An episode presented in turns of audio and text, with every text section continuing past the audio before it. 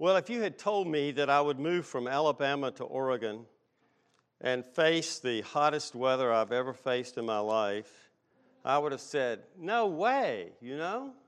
And here it is, right? Well, I um, thought about changing my sermon to- topic to the doctrine of hell, but uh, decided that wouldn't probably fit uh, with some of you, but it would, of course, fit with the Lord. We neglect it.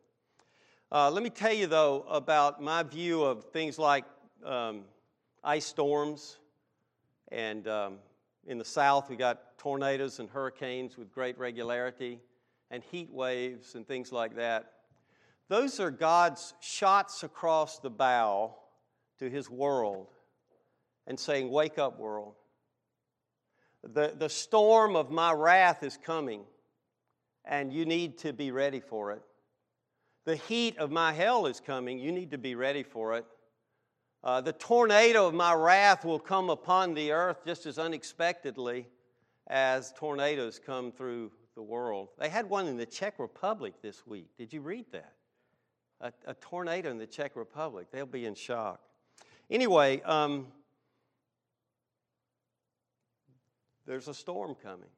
At least that's the way God describes it. Well, anyway. Um, you get that for no extra charge. By the way, I want to emphasize one thing that John said. It's not too early to start praying for the pastor search committee and process, okay? God has a person uh, uh, of his selection that your committee will be working toward. Uh, you can pray for the committee. You can pray for that man. Uh, do go ahead and be praying that way, okay? So we're continuing with the dinner party dialogues, these times when Jesus was invited to somebody's house for dinner or was having a meal. We'll eventually get to the to the Lord's Supper, the institution of the Lord's Supper uh, in this little series. Uh, but we continue today in Luke eleven, where a, a, another Pharisee invites him in, and Jesus kind of blows the party up again. It won't always be like that. And uh, finally, I'll get to not only the Lord's Supper uh, as it's instituted in the Gospels, but the eternal wedding banquet um, uh, in uh, Revelation chapter nineteen. Let's pray, then we'll read uh, in Luke eleven. Lord, help us to understand uh, you and your ways with your people. Help us to humble ourselves under our mighty God, that you might exalt us at the proper time, casting all our anxieties upon you because you care for us. And you revealed how much you care in sending your only begotten Son to die in our place. Forgive us that we doubt sometimes whether or not you care. And this sacrament of the Lord's Supper reminds us every Sunday that you do care deeply, immeasurably. I pray that your Spirit that inspired these words will illuminate them to our understanding, that they would be not a dead letter, but living and active, working in our hearts and minds, in our souls and spirits, uh, saving the lost and transforming the saved. And Father, once again, I, I ask you to use a crooked stick to show the narrow way of the Lord Jesus, and we pray in Jesus' name. Amen. I remind you, we believe the Bible is the Word of God written, the only infallible rule of faith and practice. I'll read verses thirty-seven to forty-four, and then we will consider verses thirty-seven to forty-one today. God willing, verses forty-four and following uh, uh, next time. Luke eleven at verse thirty-seven. While Jesus was speaking, a Pharisee asked him to dine with him, so he went in and reclined at table. The Pharisee was astonished to see that he did not first wash before dinner. And the Lord said to him, now you Pharisees cleanse, cleanse the outside of the cup and of the dish, but inside you are full of greed and wickedness. You fools! Did not he who made the outside make the inside also? But give as alms those things that are within, and behold, everything is clean for you. But woe to you Pharisees, for you tithe mint and rue and every herb, and neglect justice and the love of God. These you ought to have done without neglecting the others. Woe to you, Pharisees, for you love the best seat in the synagogues and greetings in the marketplace. Woe to you, for you're like unmarked graves, and people walk over them without knowing it. Amen. The grasses wither, the flowers fade, uh, but the words of our God will never fade. They abide forever and forever. One of the things that is ubiquitous in every culture that I've ever known of Uh, is the presence of what we call in, in, in our country often rednecks. Um, uh, a missionary friend of mine, uh, Johnny Johnson, moved from Birmingham to the Czech Republic. Uh, my, by the way, he and his wife Annette may be here in worship on August the eighth. We're trying to work those details out. He came back and he said to me, "Alan, they have a word for redneck in the Czech language." I said, "You're kidding me." He said, "No." He said, "It just must be everywhere." And if you go to Florida, they'll talk about what's called a Florida cracker, which is, nearest I can tell, is some form of, of well, you, okay, you see there, I've made a connection already, you see. So I've heard, you've heard these things, you know, and you've heard the jokes, you know. Uh, you might be a redneck if you think a stock tip is advice on how to worm your hogs or something like that, or you think the Taco Bell is a Mexican phone company. Um, What is the essence, though, of being a redneck? Well, I don't know. I once asked my, my sister-in-law, we were riding back from the beach. They live in uh, Maitland, Florida, just north of uh, Orlando. And I said, "Rita, what is a Florida cracker?" And we got in this forty-five minute discussion, and we never got a definition. We, what was the essence of it? She didn't know. Well, that's, that's an aside. What's the essence of Phariseeism?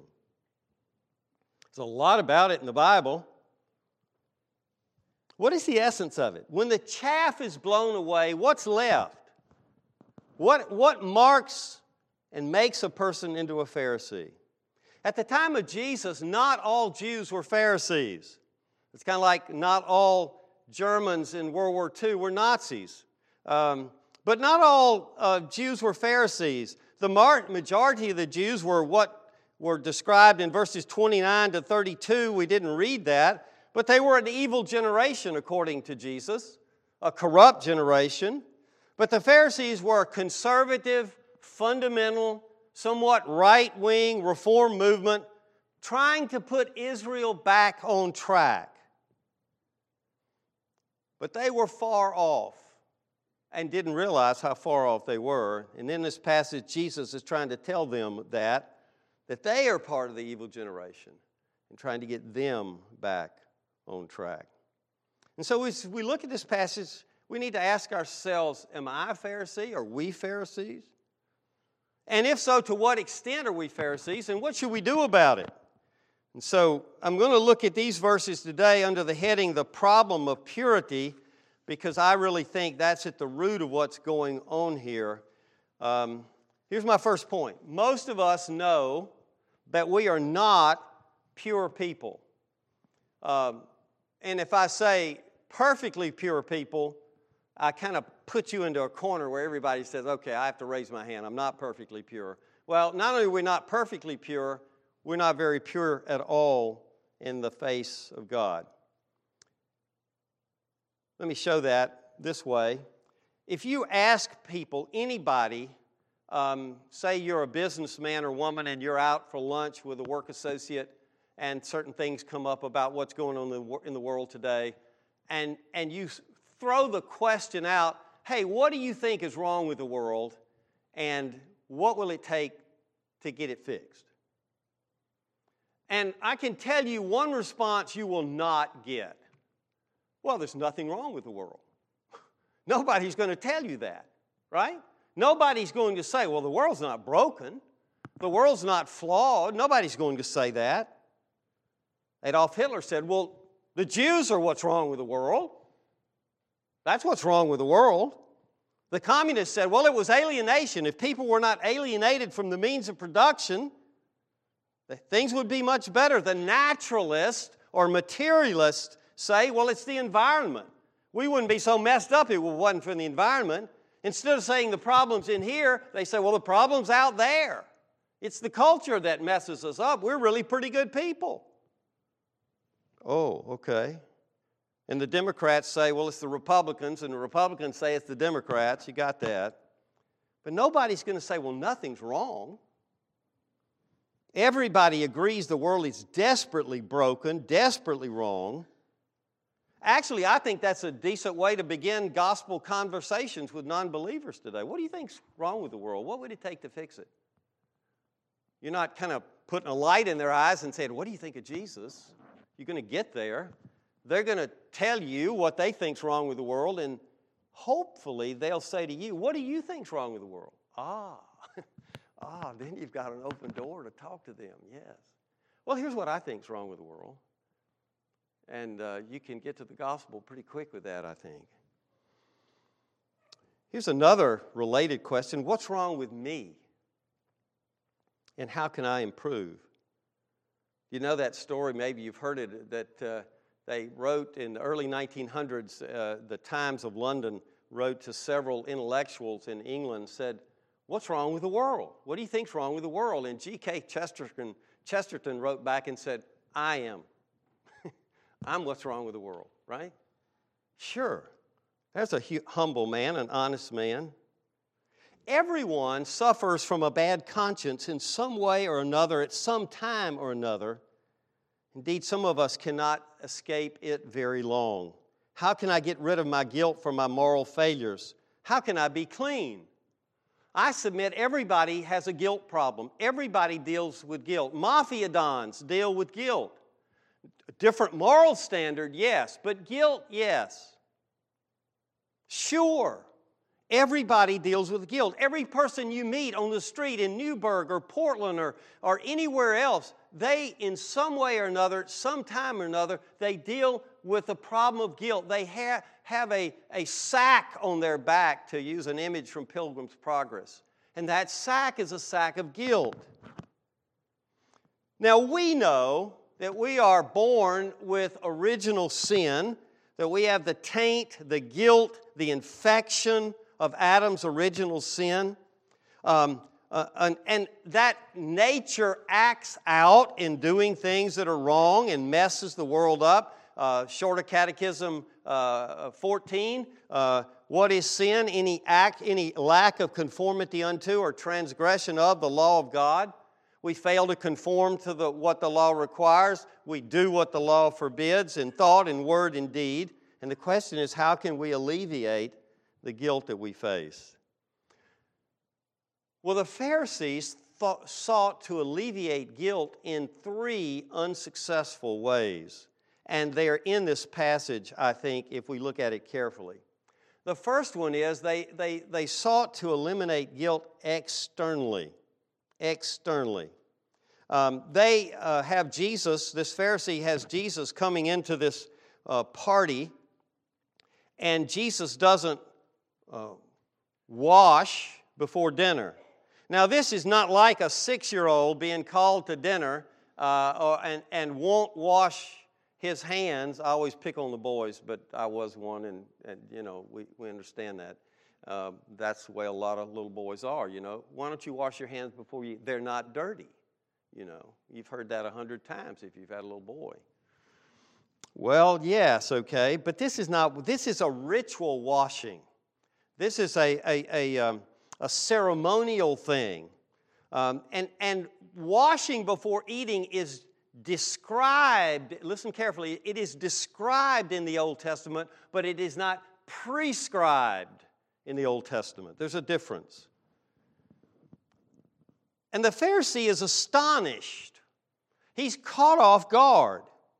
I believe he's genuinely interested in Jesus and what Jesus is doing. I don't think he set a trap for Jesus like they sometimes did. I think it came up very naturally. And Jesus, in essence, is going to say to them, you're a hypocrite. He says, look, it's very clear right there in the text. You Pharisees cleanse the outside of the cup and of the dish, but inside you're full of greed and wickedness. Now, he's using an analogy of, of, of the things at the dinner table. I don't think he's saying to the Pharisee, look, your cups are dirty on the inside. You should have cleaned them too. He's talking about the man. He's talking about the Pharisees. He's talking about their hearts. And he's saying, look, you dress up on the outside, but the inside's a mess, and you haven't dealt with it. Oh, inside you are full of greed. You're full of wickedness. You're covered with it. It's not just a little bit of it. You're full of it. Greed is idolatry, we're told in Colossians three, verse five, which I think is the neglected sin of our age. It's the one that we don't even see. You know, if you said certain sexual sins sinful, oh yeah, that's sinful. I see it. I see it in culture every day. But the sin of materialism, the sin of greed is, it. we are like fish swimming in water and we don't even see the water. And in the Western tradition, we're swimming in a sea of greed, and we don't even see it. Interesting that he says this to them. Down in first, verse forty-two, it says, they tithed mint and rue and every herb.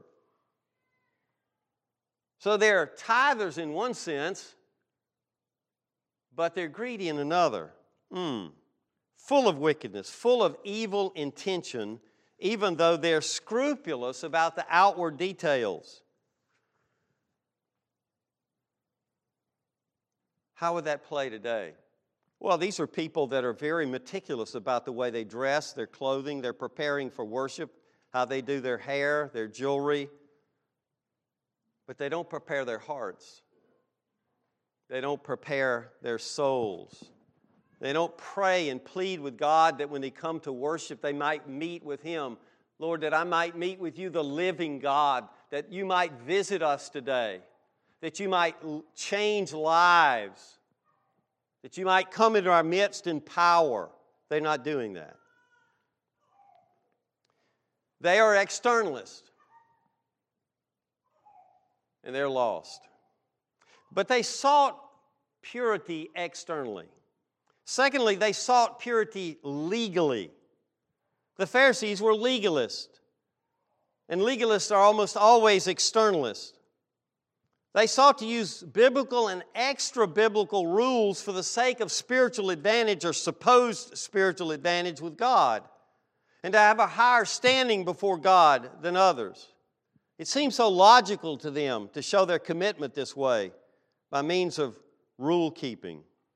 But the problem with trying to be pure legally is it always leads to one of two extremes, okay? Either you try, you're trying to be pure by way of, of law, legally, and you realize, I don't measure up. I won't measure up. I'm not good enough. God will never accept me.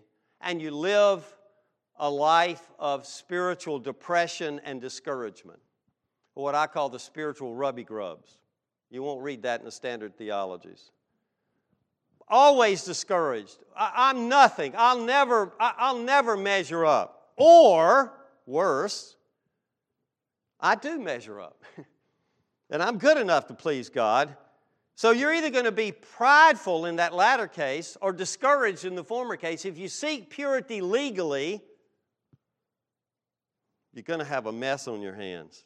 And that can be absolutely or relatively. You can absolutely think you're better than other people. Or you might say, well, I'm better than enough others that if anybody's going to get to heaven, I will, because I'm better than those other people. Too many people think that way. So they, they were, they were seeking purity externally and legally. And thirdly, they sought it selectively. What, what do I mean by selectively? Well, the Pharisees practice what I call selective obedience. They take partial obedience as full and complete obedience. What do I mean by that? Look at the text. They cleanse the outside of their lives, but they neglect the inside of their lives. They do one thing right and another thing not right. Are we like this? Well, it seems to me there's a tendency in most of us to take partial obedience as full and complete obedience. There's a tendency to say, look, I may not do that and that, but I do this. I've got something to hang on to. I've got this little bit of obedience to hang on to. And look, I may have my sins, but the really bad sins, I don't do them.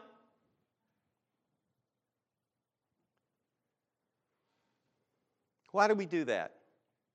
Well, either we don't know the gospel or we forget the gospel of free grace and think it's up to us. And, and we focus, I think, on the outside rather than the inside because, frankly, the outside's a whole lot easier to deal with, right? The outside's a whole lot easier to deal with. I used to tell couples coming to be, me for premarital counseling, I, part of my standard spiel was this. I said, look, if either one of you's thinking, I'm going to marry this person and then change them into the person they want to be, I want them to be, I said, you're on a fool's errand. And let me tell you why. And then I would just ask this question. How are you doing about, how successful are you in changing your own life? And most of them would look at me, deer in the headlights, you know. So you're not changing yourself, but you're going to change him or her? Sure. Yeah, uh-huh. Let's talk about that in five years. Par- taking partial obedience is full obedience. So thirdly, Jesus evaluates this, and he's pretty, he just blows this dinner party up. He says, you fools. I mean, it's not laughable, but it is laughable, right? Right in the middle of a man's party. You fools.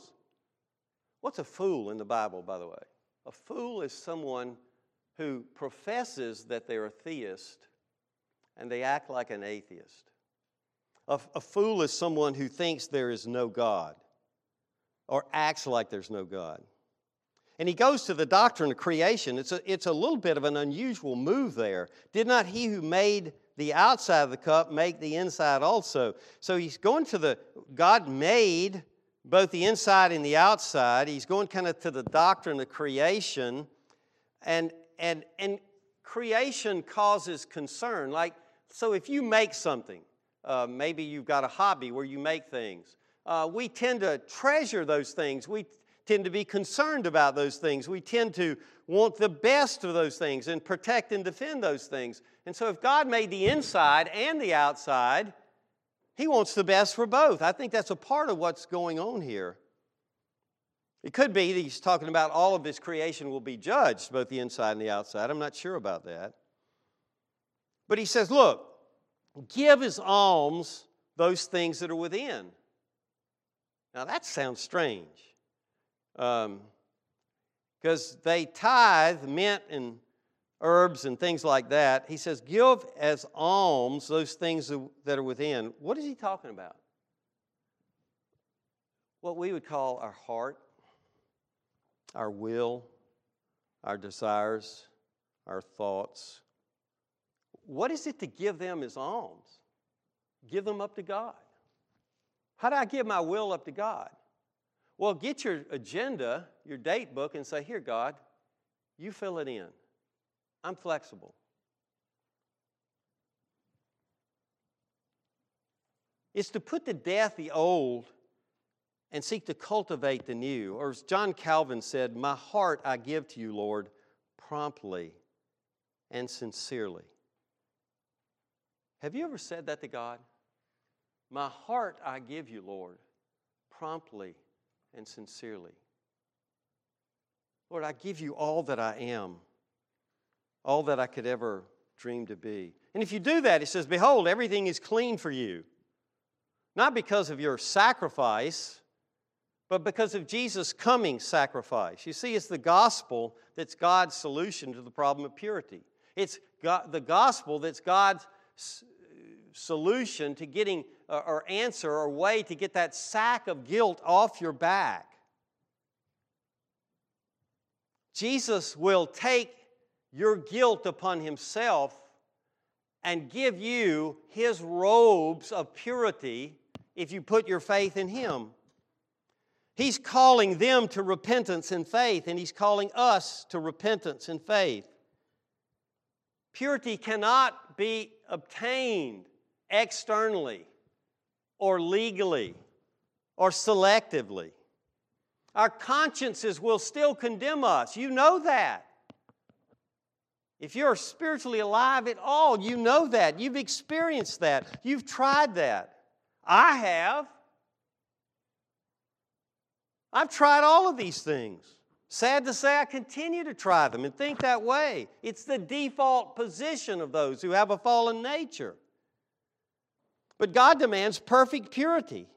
We don't have it. We won't have it on our own. But Jesus will give you His perfect purity. He will impute His righteousness to your account. His perfect record will be reckoned to your account with God. I began by talking about you might be a redneck if, but you might be a Pharisee if you're concerned more with externals than internals. If you focus more on what you do than who you are in Christ.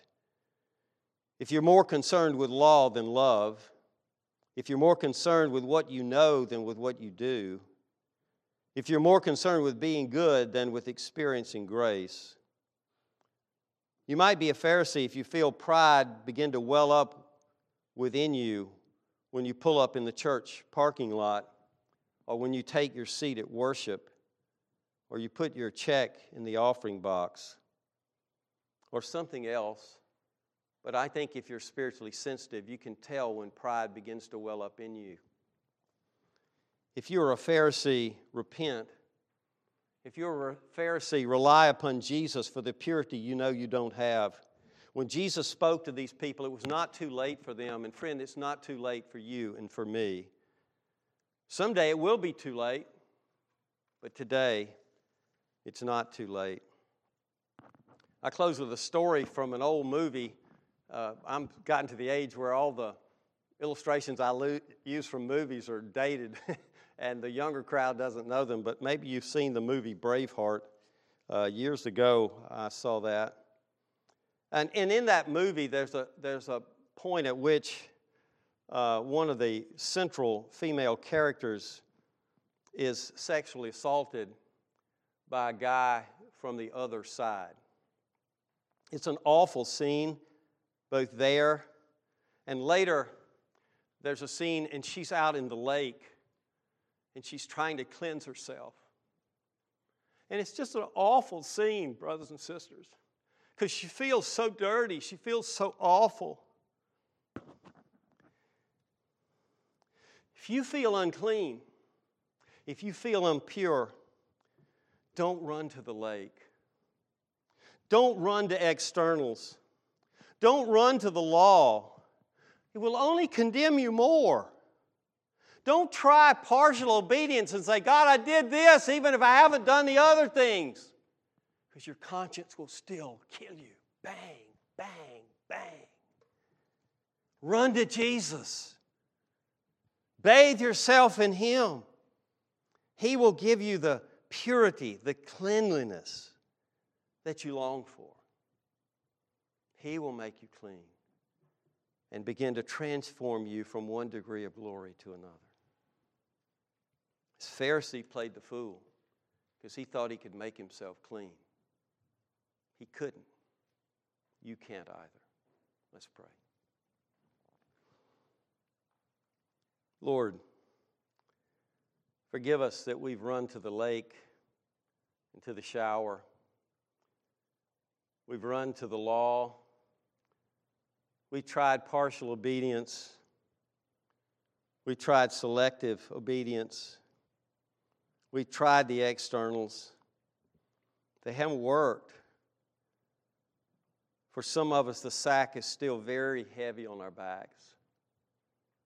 Oh, Lord, forgive us that we've not run to You frequently enough. Some maybe have never run to You at all. Lord, if they haven't, I pray they will right now. Give them that grace. But Lord, for those of us that forget with too great a frequency, help us to remember to run to, run to You, Lord Jesus, and You will make us clean. We pray in Your name. Amen.